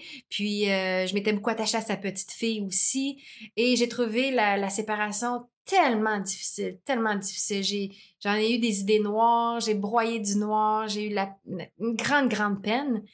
Et il y a bien des gens qui étaient pas au courant que je m'étais séparée. Donc, à chaque fois, je rencontre, à chaque semaine, j'étais replongée là-dedans, à chaque mois, parce qu'on me disait, puis comment, comment ça va? Est-ce que tu as déménagé? Est-ce que vous avez déménagé ensemble? Puis, non, on n'est plus ensemble. Ah ouais, pourtant, vous, étiez tellement un beau couple. Tu sais, là, tout ce que le monde peut te dire pour te, te, te, faire du bien en même temps, pour euh, te montrer qu'ils ont une empathie, puis une compassion, puis qu'ils sont avec toi, puis qu'ils trouvent ça dommage. Ils te disent toutes des affaires, puis là, tu dis, ben oui, t'es cute ensemble, mais ça n'a pas marché qu'est-ce que vous voulez que je vous dise? puis, puis là, tu souris, tu ris, tu fais des blagues, mais tu arrives chez toi, puis tu pleures, puis tu arrives dans ton auto, puis tu tu faut tu te recraignes parce que tu as fait comme deux, trois pas derrière pour essayer d'en reprendre vers l'avant, d'essayer de regarder en avant, puis de garder espoir sur l'amour, tu sais, le grand amour, puis tout ça. Puis... Donc, euh, oui, j'ai décidé après 2011 que ma vie privée allait rester privée. Puis, euh, de rester discrète, puis c'est sain. Je pense que c'est plus sain aussi euh, pour moi. Quand je rencontre les gens, je parle de, je parle de tout sauf de ma vie privée. Euh, euh, au micro, là, au micro. je parle de ma vie privée. je peux parler de ma vie privée quand le micro sera fermé. Mais sinon, j'essaie de, de, me garder ce petit jardin-là. C'était positif de faire ça comme ça? Oui, très positif. Très positif. Oui. Parce que, tu sais, les médias sociaux, puis là, on parle plus de médias sociaux, tu sais, les médias sociaux, on ne sait pas où est-ce que ça va mener, hein? Mm-hmm. Euh, les images de nos enfants, tout ça. Moi, quand je suis, quand j'étais enceinte, j'ai mis des photos avec ma bédaine. Bon, on a fait des photos sous-marines que je trouvais vraiment euh, cool. il y avait un lien avec la plongeuse. Puis, euh, puis ensuite, quand il est né aussi, parce qu'il y avait tellement de gens qui étaient heureux pour moi que je me suis dit, je ne vais pas envoyer euh, 1000 courriels à 1000 personnes que je connais de mon enfant. Je vais mettre ça sur Facebook quand il est né. Puis ensuite, j'ai vraiment... J'étais tentée des fois d'en mettre, puis il y avait toujours quelque chose que je me disais, pourquoi tu le protégerais pas? Tu sais, les médias, tu sais pas où est-ce que ça va ces photos-là. Tu sais pas qui, qui te suit non plus. Hein, moi, je sais pas qui me suit. Je les connais pas tous, là. Les 5000 amis et les, je pense que je suis rendue à 8 9000 euh, followers, là, comme on dit en anglais. Je sais pas. Euh, c'est quoi leur intention? Euh, est-ce qu'ils m'aiment vraiment ces gens-là? Est-ce qu'ils ont une jalousie, une envie? Est-ce qu'ils est pourraient faire du mal à mon enfant? Tu sais, c'est jamais encore arrivé ici au Québec, mais ça va peut-être arriver un jour qu'on va rencontrer une personne déséquilibrée qui va s'en être pris à une personnalité publique, à l'enfant de cette personnalité-là, parce que cette personnalité-là va avoir mis tellement de photos, cette personne-là va avoir, je sais pas, développé une obsession ou une jalousie par rapport au, beau garçon ou à la belle petite fille qui a engendré, tu sais. Moi, je pense des fois à ces affaires-là, puis je me dis non, il euh, n'y a pas besoin de ça. Si un jour il va être sur les médias sociaux lui-même, on verra où est-ce qu'on en est rendu euh, dans 10, 15 ans. Là. Il y a juste deux, il va avoir deux, trois ans. Il, y il va avoir trois ans bientôt. Où est-ce que vont être, où est-ce que ça va être maintenant les médias sociaux dans 10 ans, mettons? À l'aube de son adolescence. Est-ce qu'il va vouloir s'exposer? Qu'est-ce qu'il va vouloir exposer? De quelle façon? Euh, puis les retombées, on le voit pour les jeunes, les retombées de, de tout ce qu'on met sur Internet non, c'est précieux, c'est mon petit garçon. Puis j'ai pas demandé, tu sais, il peut pas me donner son approbation en ce moment. C'est oui, maman, je veux que tu montes les fesses à l'heure sur le petit pot, puis en train de faire mes dents, puis faire la petite crise de bacon, puis réussir à attacher mes souliers, puis réussir ci, puis mmh c'est pas mon trophée. Je l'ai, moi, déjà, ma médaille. J'ai pas besoin de ça. Pour moi, c'est vraiment, vraiment, vraiment précieux. Puis je juge pas ceux qui mettent des photos. Je juge pas ça. Même que je suis bien souvent en train de, liker ces photos-là parce que c'est des amis à moi qui montrent leurs enfants, tout ça. Mais moi, étant une personnalité connue, publique, avec un grand, grand cercle de gens qui me suivent que je ne connais pas, je fais très attention aux, mal intentionnés. Peut-être qu'il n'y en a pas, mais il y en a C'est pour ça que t'avais peur en venant ici. non, mais j'avoue que je me suis dit, non, quoi je me suis embarquée là? Je m'en vais dans une maison privée. C'est une adresse. C'est une adresse. J'ai même pas regardé mes affaires. C'est un qui m'envoie une invitation. Mais oui, c'est ça. C'est peut-être un fan fini, là, qui m'attend comme ça avec... c'est exactement ça. à la fin, on l'a pas dit. Annie, tu as vécu ton, ton rêve d'enfant, d'être une athlète olympique? C'est quoi le rêve d'adulte, Annie Pelletier? Mon plus grand rêve, euh, ce serait de, de réussir ma vie de couple en famille de façon harmonieuse. C'est sur ce, c'est ça sur quoi je travaille. D'avoir euh, Annie, la mère, la conjointe, la fille, la femme, la sœur, euh, équilibrée. D'essayer de donner à tout le monde et à moi-même aussi ce dont j'ai besoin pour être heureuse. Donc, passer du temps avec euh, mon frère Michel, Alain, ma mère qui vieillit, euh, évidemment mon, petit garçon, de l'accompagner dans, sa vie, euh, d'essayer d'être équilibré avec mon conjoint aussi, de faire quelques activités, le temps, tu sais, la pointe de tarte, là, la pointe de tarte, là, pour, pour c'est dur d'avoir des, des pointes de tarte vraiment égales, mais essayer le plus possible d'être équilibré là-dedans, puis de persévérer. de persévérer, puis euh, j'aimerais bien pouvoir me retrouver comme à, je sais pas moi, 70 ans, puis dire Ah boy, ça n'a pas été facile, mais on a réussi. Euh, et, si, je réussis pas, de réussir, euh, tu sais, on entend souvent, il y a des gens qui se séparent, qui se divorcent, et ils ont réussi leur séparation, ils ont réussi leur divorce. je pense pas à ça en ce moment, mais tu sais, on sait jamais qu'est-ce qui peut arriver. Donc, c'est de d'être équilibré, d'être une, une, femme équilibrée, réfléchie et de faire les meilleures, de prendre les meilleures décisions pour le bien pas mal de tout le monde. Est-ce que tu trouves que c'est plus complexe, une vie d'athlète olympique ou une vie de mère de famille? Oh, une vie de mère de famille, c'est bien plus complexe! My God, oui, parce que, tu sais, quand t'es une athlète olympique, t'as 20, tu sais, moi, je, considère que j'ai été une athlète vraiment de pointe à partir de l'âge de peut-être j'ai commencé la gymnastique à 8 ans, peut-être qu'à 10, 11 ans, là, je commençais vraiment à m'entraîner très, très fort, mettre beaucoup d'heures, jusqu'à 22 ans tu sais, entre 10 ans et 22 ans, t'as pas beaucoup de d'inquiétude, t'as pas beaucoup d'autres priorités, t'as pas de compte à payer, t'es vraiment centré sur toi, sur tes petits et grands rêves, t'as une candeur, naïveté face à la vie, euh, euh, tu te crois tout est possible, euh, t'as pas de marque beaucoup sur ton cœur, en tout cas, je vais parler pour moi, évidemment qu'il y, a plein d'enfants qui ont un scénario différent, faut pas l'oublier. Moi, j'ai d'une famille, tu sais, je viens de l'Est de Montréal, tout ça, dans un quartier quand même assez rough, mais sur mon cœur, j'ai eu des bons parents, un bel encadrement qui m'ont appuyé dans ce que j'ai fait. Puis j'ai eu une enfance heureuse à faire du sport, puis euh, à être populaire à l'école. Puis, euh, tu sais, j'ai eu, euh, j'ai eu mes, mes, difficultés, j'ai eu mes défis, mais je considère que j'ai eu vraiment, si je me compare à, bien d'autres, là, une belle, une belle enfance. Donc, c'est quoi encore la question? Oui, la, vie de mère. Ben là, c'est parce que, tu sais, quand on est mère, on a, oui, oui, j'ai J'écoutais tantôt, il y avait une entrevue. La charge mentale est beaucoup plus grande à 44 ans qu'elle l'était entre 10 et 22. Là, il y a la charge mentale euh, de, de, mon enfant, de sa vie, de mon travail, euh, de, de, ma maman, de mon frère Michel aussi qui vieillit. J'ai mon frère Alain aussi euh, qui, c'est mon frère que j'aime, donc euh, on se voit pas souvent, mais tu sais, je me dis, bon, on devrait faire ça ensemble, on devrait aller bruncher dimanche. Tu j'essaie de toujours, ah, c'est une course. C'est une course effrénée, je trouve, la vie de 2000. Bon, évidemment, on, l'a, on choisit notre vie, hein, on la vit comme on l'a choisi. Mais, mais je trouve que la mienne est assez active, puis je suis toujours en train de courir euh, ici et là, puis avoir des listes, là, des listes to-do, là, c'est vraiment... Qui finissent jamais. Qui finissent pas! Aussitôt que j'ai fini, il y a toujours quelque chose qui ah mon balcon faudrait bien que je peinture puis après ça ah les carreaux dans la salle de bain là faut s'occuper de ça. Puis ensuite de ça ah faut acheter les bottes d'Arthur parce que là l'hiver s'en vient. Puis ensuite de ça avec mon chum on est dû pour un spa au restaurant. Puis tu sais ah maman maman oui c'est vrai il y avait son son puisard là ça demande comment ça fonctionne. Puis tu sais il y a toujours quelque chose alors, je suis toujours en train d'essayer de vivre le présent, mais j'ai une bonne liste là, de, de choses que je veux réaliser sur ma bucket list avant de mourir. Là. Elle est pleine, pleine, pleine. Ah ouais? Elle est pleine d'espoir, ouais. Wow, c'est cool ça. Annie, euh, qu'est-ce que ça fait d'avoir une piscine, une magnifique piscine à belle Je suis tout le temps impressionné quand je rentre avec les enfants. Moi-même, je suis. Oui. Hey, ça pas vraiment de nom. Ouais. Mais non, mais moi-même, j'étais très, très impressionnée, très touchée quand on m'a, on m'a appelé au téléphone, puis on a trouvé mon numéro à la ville de t'es j'imagine. Le conseil de ville a trouvé mon numéro. Puis ils m'ont appelé puis ils m'ont dit Madame Pelletier, oui, bonjour, je me présente, euh, conseiller à la ville de Tétroville, je sais pas trop.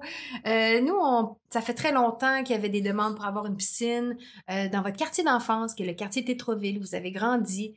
Ah oui, ah oui, où, dans quel coin? À côté de l'aréna, Clément Jeté. Ben oui, j'allais tout le temps là avec mon, mes, deux frères à l'époque, puis je connais bien le coin, puis ah oui, c'est une belle espace. Puis, oui, puis on aimerait ça que la piscine porte votre nom. Oh my Quoi? Mais je suis pas morte, moi, là. Attendez une minute, allez-vous mettre comme un trait d'union entre mon prénom et mon nom de famille? Je suis pas morte, je suis pas morte, vous jugez, je suis pas morte. Puis là, ça vient avec des responsabilités, ça. Avec un, c'est un devoir, tu sais, c'est, une grande, grande source de fierté, mais en même temps, tu, tu veux pas faire de gaffe, là. Tu, tu, tu veux, tu veux être honorable. arrêté en état d'ébriété. Oui, non, non, non, mais écoute, c'est arrivé à, plein de gens qui étaient, moi, je bois pas d'alcool, là, en passant, très, très, très, très rarement. Mais, mais oui, ça, ça aurait pu m'arriver, euh, ça aurait pu arriver, tu sais, ça arrive à n'importe qui, je pense, mhm. hein. Je pense qu'on a tous passé près, à un moment donné, d'être à 0.009, là, mettons, là, tu sais.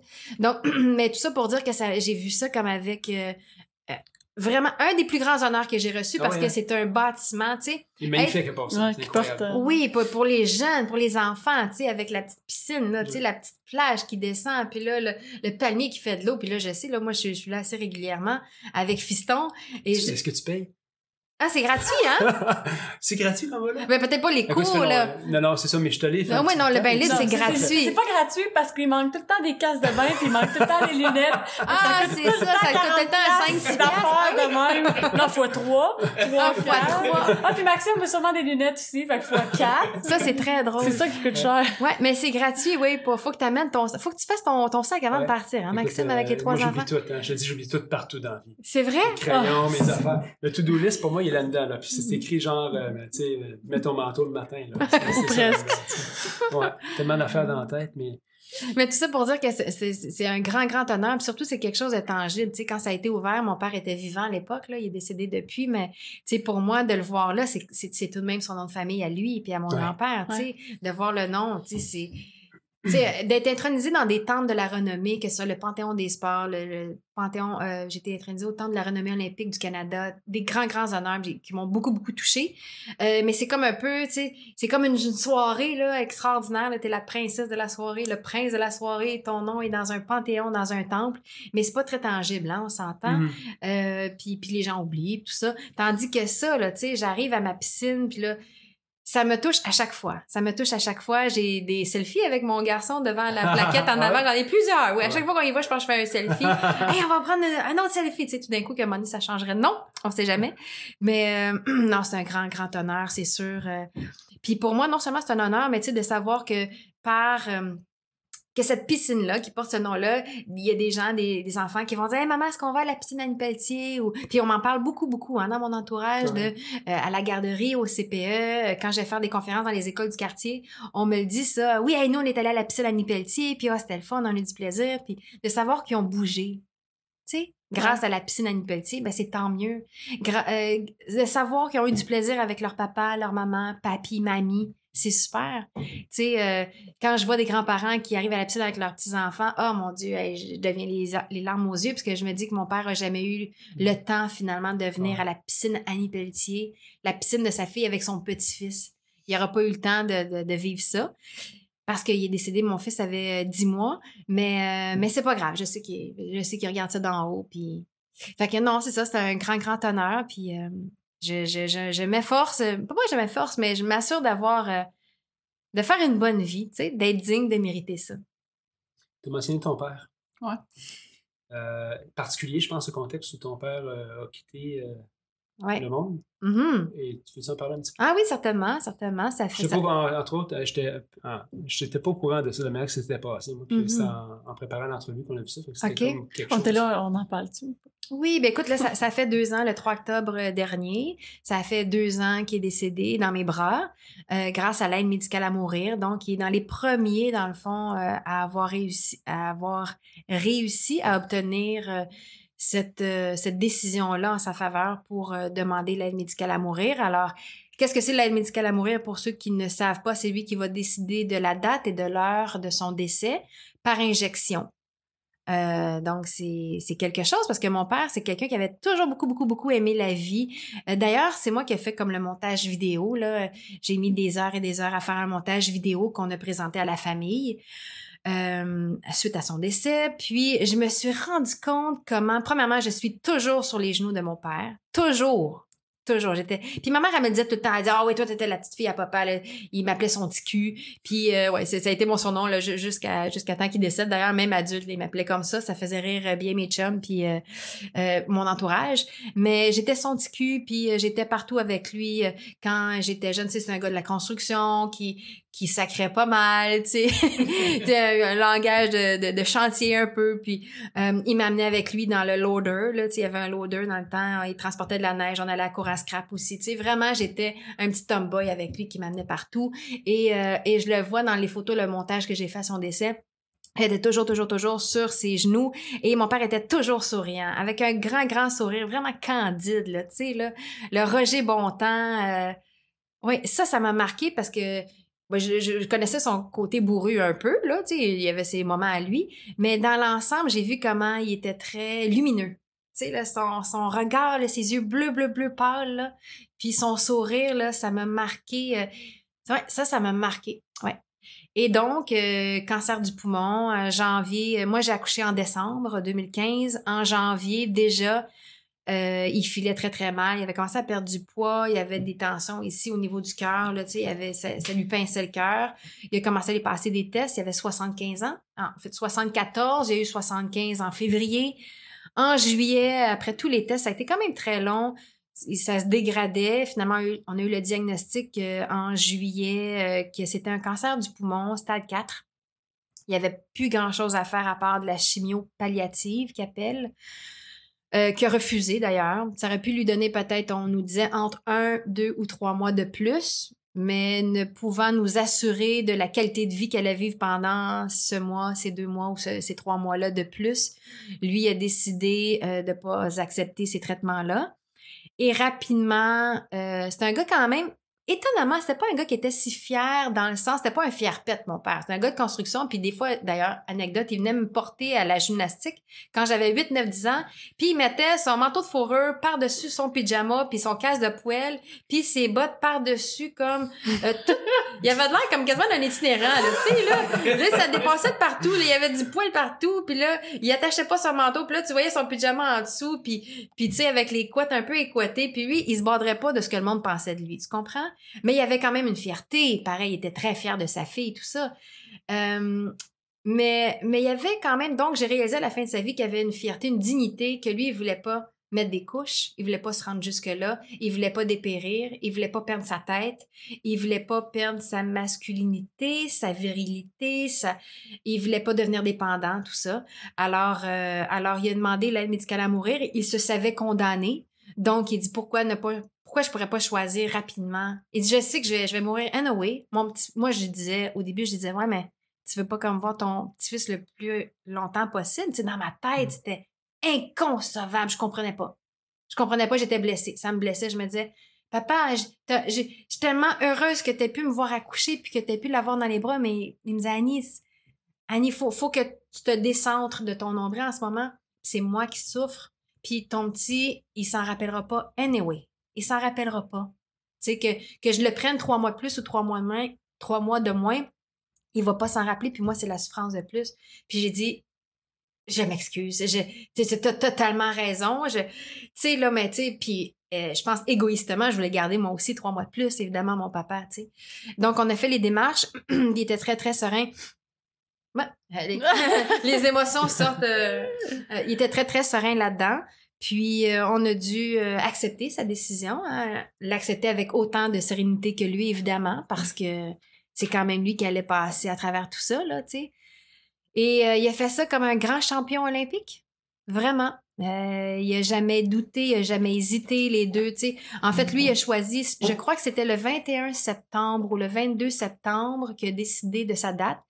Et à partir de la date que tu décides ça, tu as 10 jours. 10 jours ouvrables. 10 jours ouvrables. Alors, tu peux choisir la première journée, puis tu peux choisir une autre date euh, un mois plus tard, trois semaines plus tard, deux semaines plus tard. Peu importe, tout dépendant si tu as un anniversaire de mariage qui s'en vient, si tu quelque chose que tu voudrais voir.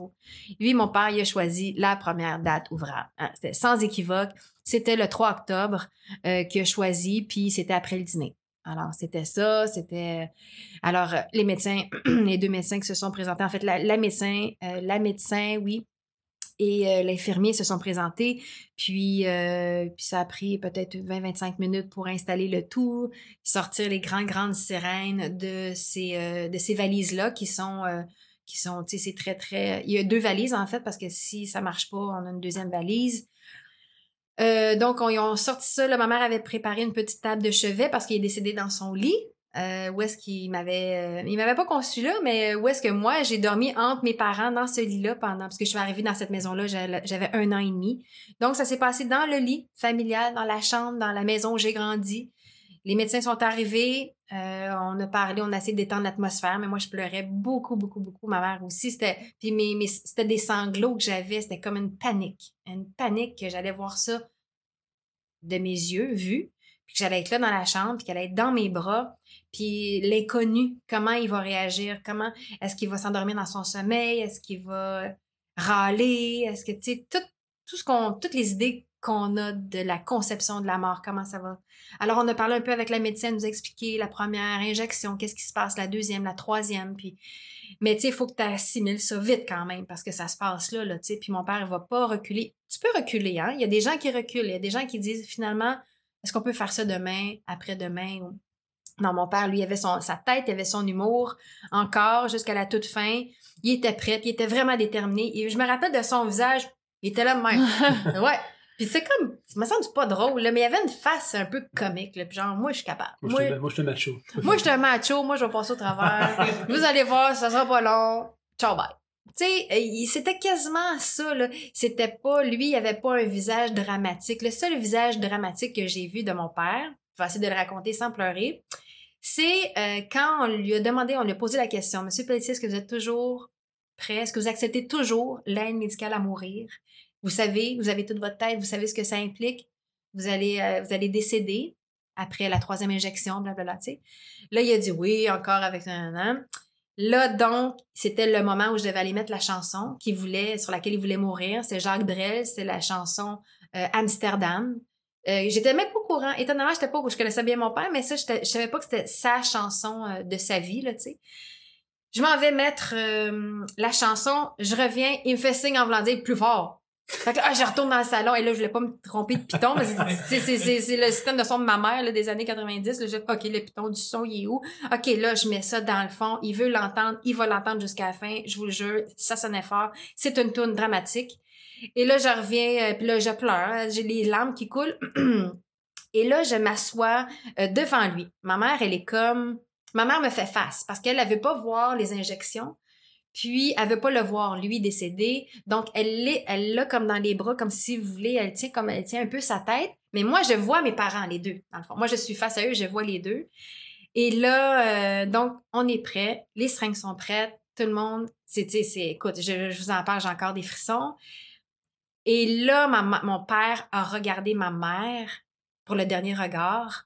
Puis là, il a ouvert, tu sais, mon père avait les yeux très petits là, dans les dernières semaines, tu sais, avec la morphine, tout ça, là, tu sais, les yeux assez vitreux. Il ouvrait ses yeux, mais il avait des petits yeux en plus. Là, là il a ouvert ses yeux le plus grand qu'il pouvait.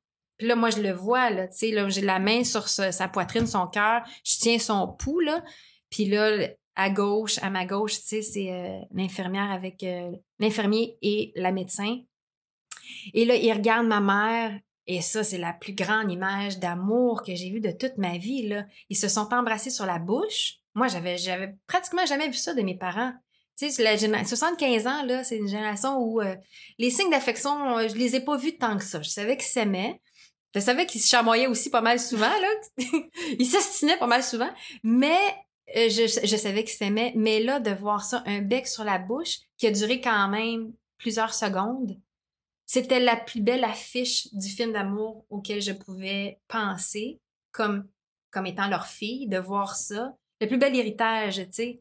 Pour ça que Ouais, c'est ça. C'est pour ça que je, je, je, je, veux persévérer dans, dans ma vie et réussir cette harmonie-là dans ma famille. Et, et là, de voir ça, là, j'ai parti à pleurer encore plus, là. Puis j'étais comme vraiment inconsolable. Puis c'était beau, là. Puis, puis finalement, après le baiser, là, tu sais, ma mère, elle m'a regardé. Puis mon père a regardé euh, la docteure, puis il a fait signe de la tête, il a fermé ses yeux et euh, là, ils ont la première injection. Rapidement, rapidement, euh, il, tombe comme dans un genre de sommeil assez profond.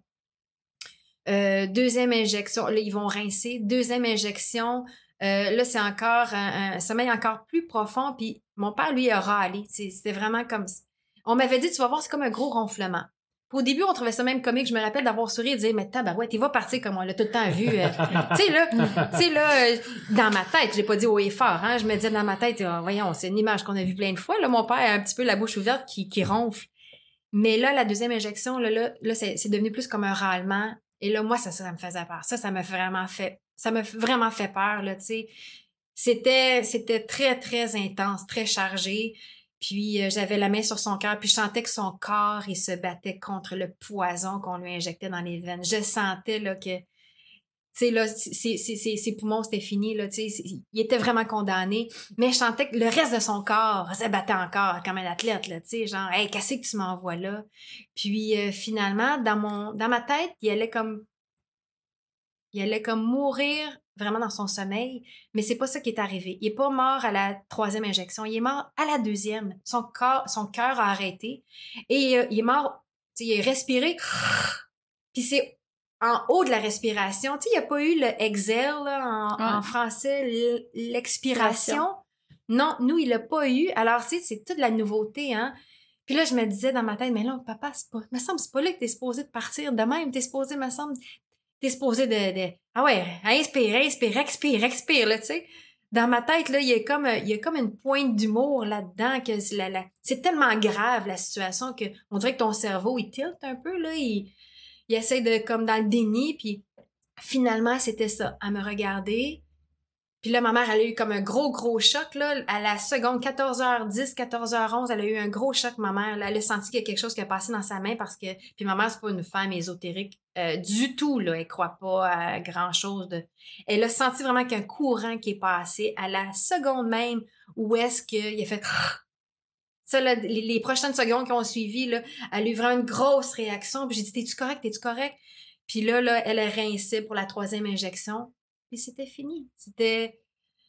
Alors, moi, je m'étais fait un scénario, tout ça. Je, pensais qu'elle allait partir un petit peu plus doucement, mais ça a été. Euh, tu sais, le rendement a été très impressionnant. Puis. Euh, mais mais c'est comme ça qu'il voulait. Il est parti quand même comme il voulait, la journée qu'il voulait, à l'heure qu'il voulait. Puis euh, je suis restée avec lui pendant une bonne heure et demie à côté de lui. c'est un peu, on peut penser que c'est macabre. Hein? Ceux qui nous écoutent vont peut-être, mais mais sachez que c'est, tu sais, c'est moi, j'avais peur de ça, tu sais, un corps mort, mais, mais dans le fond, il était encore chaud, puis je lui parlais, il, se ressemblait. C'est sûr qu'à la fin, quand ils sont venus chercher, là, il commençait à changer de couleur, tout ça, puis il fallait le laisser aller. Mais, tu sais, la première heure, c'était mon papa d'amour que j'ai toujours connu, que je reconnaissais, et bien qu'il avait maigri, euh, tu sais, je lui ai parlé, puis moi ma mère, on a pleuré, on a ri, on s'est dit, bon, mais c'est fait. sais, parce que pour nous aussi, pour ma mère aussi, 56 ans de vie commune, c'était toute une épreuve, là, puis ça lui a pris... Euh, ça lui a pris beaucoup, beaucoup, beaucoup de temps à s'en remettre et même encore aujourd'hui, c'est un grand défi. Mais euh, moi, ma vie, elle continue. Tu sais, euh, j'ai un conjoint, j'ai un petit garçon, j'ai relevé ce défi-là, j'ai un emploi à temps plein, euh, j'ai plein de choses dans ma vie. Elle, ça a été un grand, grand, grand, grand vide. Mais bon, donc c'est ça, l'aide médicale à mourir, c'est quelque chose pour la famille aussi, d'anticiper le jour et l'heure de la mort de ton papa ou de ta maman ou d'un être cher c'est surréel parce que t'as pas beaucoup d'écrits qui ont été faits encore là-dessus. Comment bien te préparer à ça? Puis moi, je me disais, il reste dix jours, il reste neuf jours, il reste huit jours. C'est le dernier week-end, c'est le dernier, c'est la dernière nuit. Moi, j'ai quasiment pas dormi la dernière nuit. Je voulais dormir à côté de lui. Puis mon frère me dit non, non, il dit moi, je vais rester parce qu'il habite en haut. Il me dit va te reposer là, avec ton gars, tout ça. J'allaitais encore en plus dans ce temps-là. Euh, je suis revenue le lendemain matin, puis tu sais, euh, j'avais peur de, d'avoir un petit accident, de, tu sais, là, qui me retarde, là, puis que là, je me disais, les médecins vont-tu m'attendre, puis... Euh, donc, c'est beaucoup d'inquiétudes. C'est, une grande, grande année que j'ai vécue, euh, 2016. Écoute, je ne pense pas me rendre là dans une entrevue, mais c'est un moment assez, euh, assez émotionnel de nos les, différentes entrevues qu'on a faites, je pense. Merci de partager ça avec nous autres, Annie. Ça me fait plaisir. Surtout que si ça peut aider, parce qu'il va en avoir de plus en plus d'aide médicale à mourir. Ouais, ça c'est nous autres. C'est ça que je parlais avec toi, je, je savais même pas, je pensais qu'on avait encore pas vraiment. Oui, non, mais c'est passé, la, loi est passée, je pense, en janvier-février euh, de le.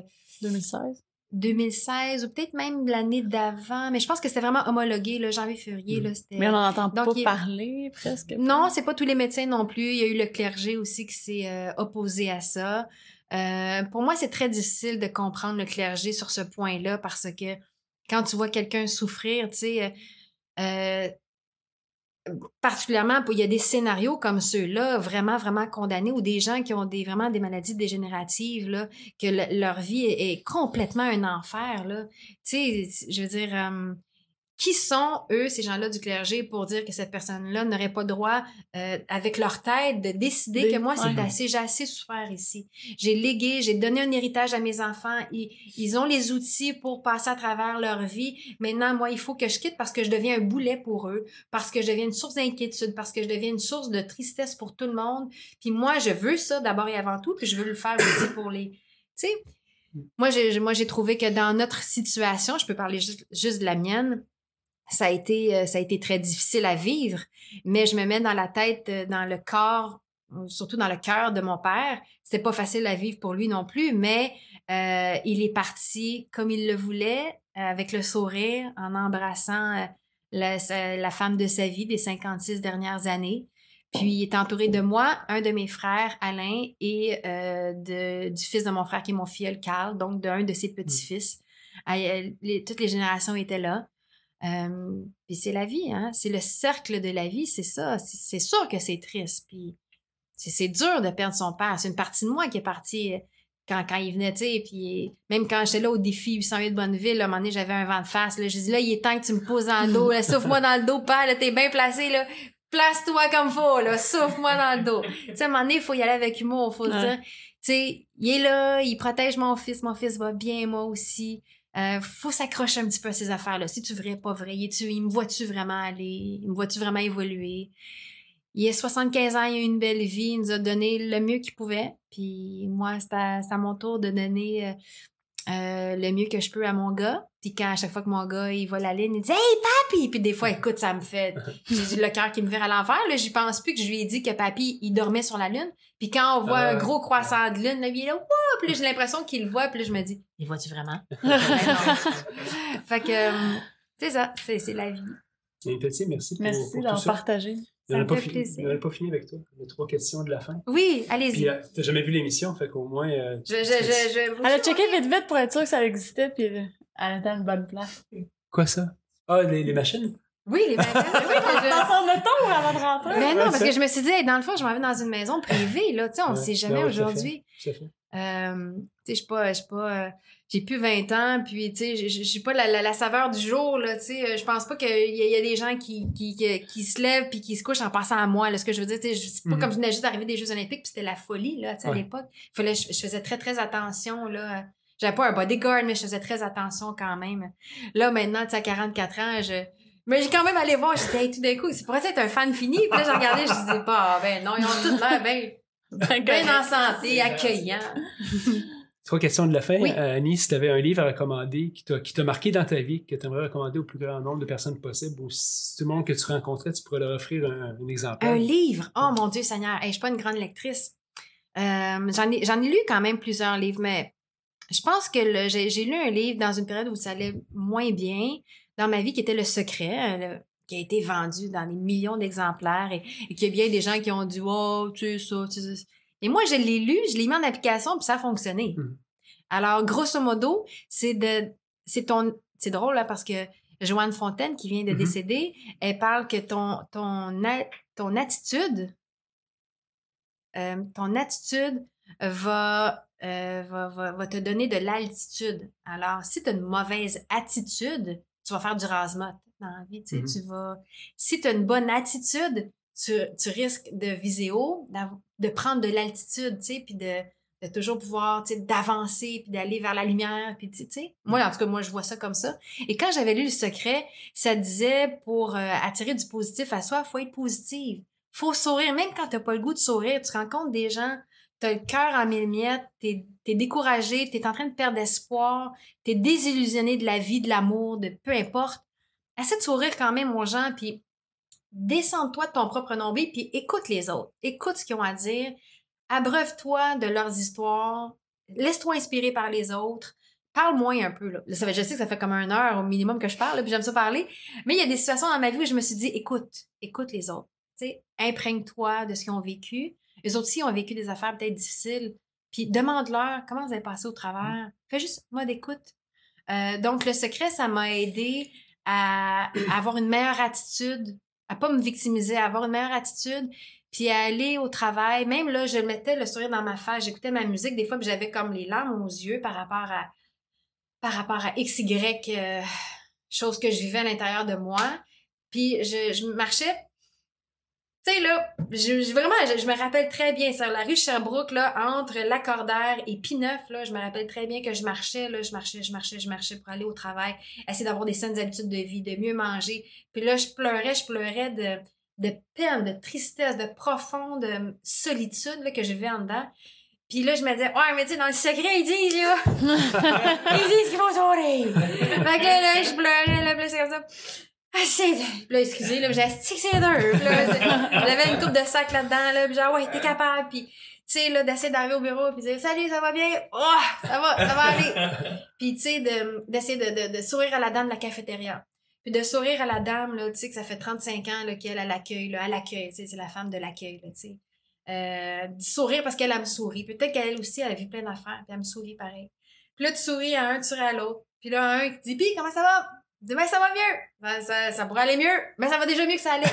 Donc, tu sais, je sais pas, moi, pour moi, ça, ça avait, euh, ça, ça m'avait aidé de, de prendre conscience de mon attitude par rapport à mes, mes sentiments, puis, euh, puis, euh, puis de foncer, de regarder en avant, puis de garder espoir, de garder espoir qu'il y a quelque chose d'autre, quelque chose. Le nuage, à un moment donné, va se tasser. Puis euh, on a passé tous des nuages, puis je suis pas pire que d'autres, puis je suis pas mieux que d'autres, puis faut, c'est mon karma. Faut que j'ai ça, ça, ça à vivre. Let's go, on avance. Qu'est-ce que tu as à apprendre de ça? Puis oui, c'est blessant. Demain, ça va être une autre journée. Demain, ça va être une autre journée. Ça, je me disais ça souvent j'ai vraiment de la peine aujourd'hui, je continue à sourire, puis demain, c'est une autre journée aussi. Peut-être que ça va aller un tout petit peu mieux. Ça va être un petit peu moins lourd. Des fois, tu as des deux, trois pas en arrière, cinq, six pas en avant, et puis à un moment donné, tu te rends compte que tu te lèves un matin et tu te dis Hey, j'ai pas pensé à telle personne, ça fait au moins deux semaines. J'ai pas pensé à telle blessure, à telle trahison que j'ai vécue. Ça fait quand même quasiment six jours. Ça fait six jours que j'ai pas repensé à ça, puis là, je viens d'y penser parce que là, je vous le dis, tu sais, là, tu y penses que tu n'y as pas pensé, puis ça ne fait plus le même effet. Oh, c'est un petit peu plus léger, puis ça relativise, tu relativises les choses, tu te dis, tu sais, c'est moins pire que ça en a de l'air, que des fois, plus que plus t'es dans le noir, hein, plus il fait noir quand t'es dans le noir. à un moment donné, quand tu décides de lever ta tête un peu, de regarder ailleurs, puis de voir que oh, le soleil peut briller encore, tu sais. Puis on fait tous des erreurs, puis on peut tous avoir des regrets, puis let's go. On n'y a pas personne de parfait, fait c'est d'avancer, avance. Puis crois-y, crois-y que tu vas être capable à nouveau de sourire honnêtement et authentiquement. Là, tu te forces un peu, là, en ce moment, là, mais crois-y qu'à un moment donné, ça va devenir, ça va redevenir ton sourire naturel, tu sais. Petit, s'il y avait une chanson sur le soundtrack de ta vie, comme ton père a choisi une chanson, Amsterdam. ça serait quoi la tienne? Mais je pense que c'est Don't Stop Believing de Journey. Ah, ah, oui, vraiment, cette tune là à chaque fois, j'ai des frissons. Tu sais, j'écoutais beaucoup, beaucoup Céline Dion, là, quand, quand j'étais aux Jeux Olympiques. Euh, It's All Coming Back to Me Now. Euh, ça, c'était vraiment la chanson de ma performance olympique. Euh, mais dans tout l'ensemble de ma vie, quand tu me parles de l'ensemble de ma vie, Don't Stop Believing, ben c'est vraiment ça. J'ai, j'ai pas arrêté d'y croire quand j'étais aux Jeux olympiques que je pouvais monter sur le podium olympique envers et contre tous, même après des préliminaires désastreuses et une demi-finale où je suis passée euh, sur la peau des fesses, là, tu sais, pour la grande finale. Puis dans ma vie en entier, tu sais, j'ai eu un enfant à presque 42 ans, là, à trois semaines d'avoir 42 ans, donc j'ai pas arrêté d'y croire, je me suis accrochée. Évidemment qu'à 50 ans, que je fasse mon deuil, on s'entend.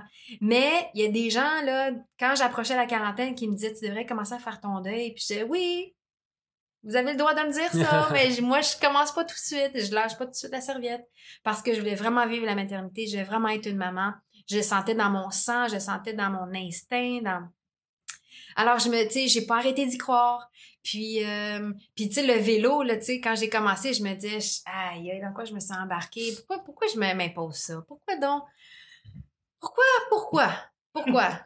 pourquoi, pourquoi je m'impose ça? C'est là, je sortais des, des, entraînements chez Power Watts, là, juste pour vous dire, vous connaissez ça peut-être sûrement, là, tu sais. C'est avec l'ordinateur, tout ça, le petit selon tes là aussi. OK, donc après une heure, des fois, tu sors puis t'es vraiment sur le bord de la poubelle. Là. la poubelle, c'est pas pour jeter ton Kleenex, non, c'est pour vomir dans la poubelle. Fait que des fois, je me disais, pourquoi je m'impose ça? Pourquoi je m'inflige ça? Puis, euh, puis bien souvent, je me disais, gars, continue d'y croire. Là, c'est sûr que c'est dur ta remise en forme, tu sais. Mais à un moment donné, ton cardio, je peux pas croire, il va s'améliorer. Puis tu vas, tu vas mieux te pacer aussi, là. Tu vas mieux te. Apprendre à gérer l'effort. Mais apprendre à gérer l'effort, merci pour les anglicismes. Donc, apprendre à gérer l'effort, puis tu vas pas commencer trop vite, puis tu sais, là. Donc, euh, j'ai continué d'y croire. J'y ai cru, j'y ai cru, j'y ai cru. Puis, euh, c'est ça, j'ai réussi mon 125 km. Donc, don't stop believing n'arrêtez pas de croire en vos rêves. Ça sonne un peu, hein, euh, on entend ça souvent, mais surtout, n'arrêtez pas de croire en vous. D'abord et avant tout, n'arrêtez pas de croire en vous. Vous, avec un grand V. Vos possibilités, vos talents, votre force intérieure. Même quand vous pensez que vous êtes complètement au désespoir, puis que ça marche plus, puis que puis que plus besoin, plus personne n'a besoin de vous, sa planète, là, puis hein, on sait que ça veut dire ça. Non, continuez de croire en vous parce que ce grand V-là, là, c'est fou en arrière quand on va gratter, il y a encore de la force, il y a encore de la résilience, il y a encore des sourires puis des faux rires qui sont possibles, même quand on pense que, tu sais, je serai plus jamais capable d'être heureuse ou d'être épanouie ou d'être bien dans ma peau. Non, c'est, faut garder espoir. Faut garder, moi je pense en tout cas, faut garder espoir jusqu'à temps, par exemple comme mon père, qu'on lui dise vous êtes vraiment condamné et vous allez vraiment mourir, il n'y a plus rien à faire. Ça, c'est la science qui l'a dit. Euh, c'est maintenant que ça se termine. Alors, lui, il a voulu terminer ça en beauté. Puis moi, je, je, pense que je vais terminer aussi ma vie en beauté, dans le sens que je croque dedans, je la savoure. Euh, puis j'essaie de faire du mieux que je peux tout le temps. Ouais. Annie, c'est quoi une machine pour toi? une machine. Être une machine. Qu'est-ce que c'est être une machine? Je pense que c'est être capable de jongler avec plusieurs balles sans trop en échapper. Ben, des fois, on en échappe, là, on se dit, ah, j'ai négligé, euh, ouais, j'ai négligé ma mère dernièrement. Je pense que je l'ai pas encore assez appelée, toute seule. Puis, oh, là, je suis allée, j'ai eu un souper de filles avec mes amis la semaine passée, puis là, je l'ai pas appelée. Fait que là, cette semaine, là, je vais l'appeler, je vais aller la voir, je vais aller bruncher avec elle dimanche. Euh, d'essayer le moins possible d'échapper de balle. Ça, c'est, tu sais, les gens, là, qui amènent beaucoup de fronts, là, tu sais, sont relativement équilibrés, puis qui ont l'énergie pour le faire, puis Wow, ça, moi, je trouve que ça, c'est des machines. Puis des fois, je me trouve une machine, mais pas longtemps. Tu sais, je me dis, ah, là, ça, je pourrais faire ça mieux. Ça. Tu sais, perfectionniste, c'est ça, hein. On est rarement des perfectionnistes. Euh, on se considère rarement comme des machines. Il y a toujours comme du gaz à mettre, puis toujours de l'amélioration à avoir. Annie, c'était une belle entrevue. Ouais, merci. Une belle rencontre, honnêtement. Ça m'a fait plaisir. Merci pour tout. Merci pour ta générosité. J'espère que les gens. Euh, je parle vite, hein, j'espère que les gens ne seront pas trop étourdis par tous mes propos, mais. Je suis pareil. Prenez de, ce que vous pouvez de, de ça, puis laissez-vous inspirer par euh, ce qui vous a touché. Merci infiniment. Merci, Merci plaisir. Ce podcast vous a été présenté par l'équipe Tardif de Royal Lepage et l'équipe Stéphanie Simpson de Multiprêt Hypothèque. Pour tous vos besoins immobiliers, l'équipe Tardif et l'équipe Stéphanie Simpson avec vous jusqu'au bout.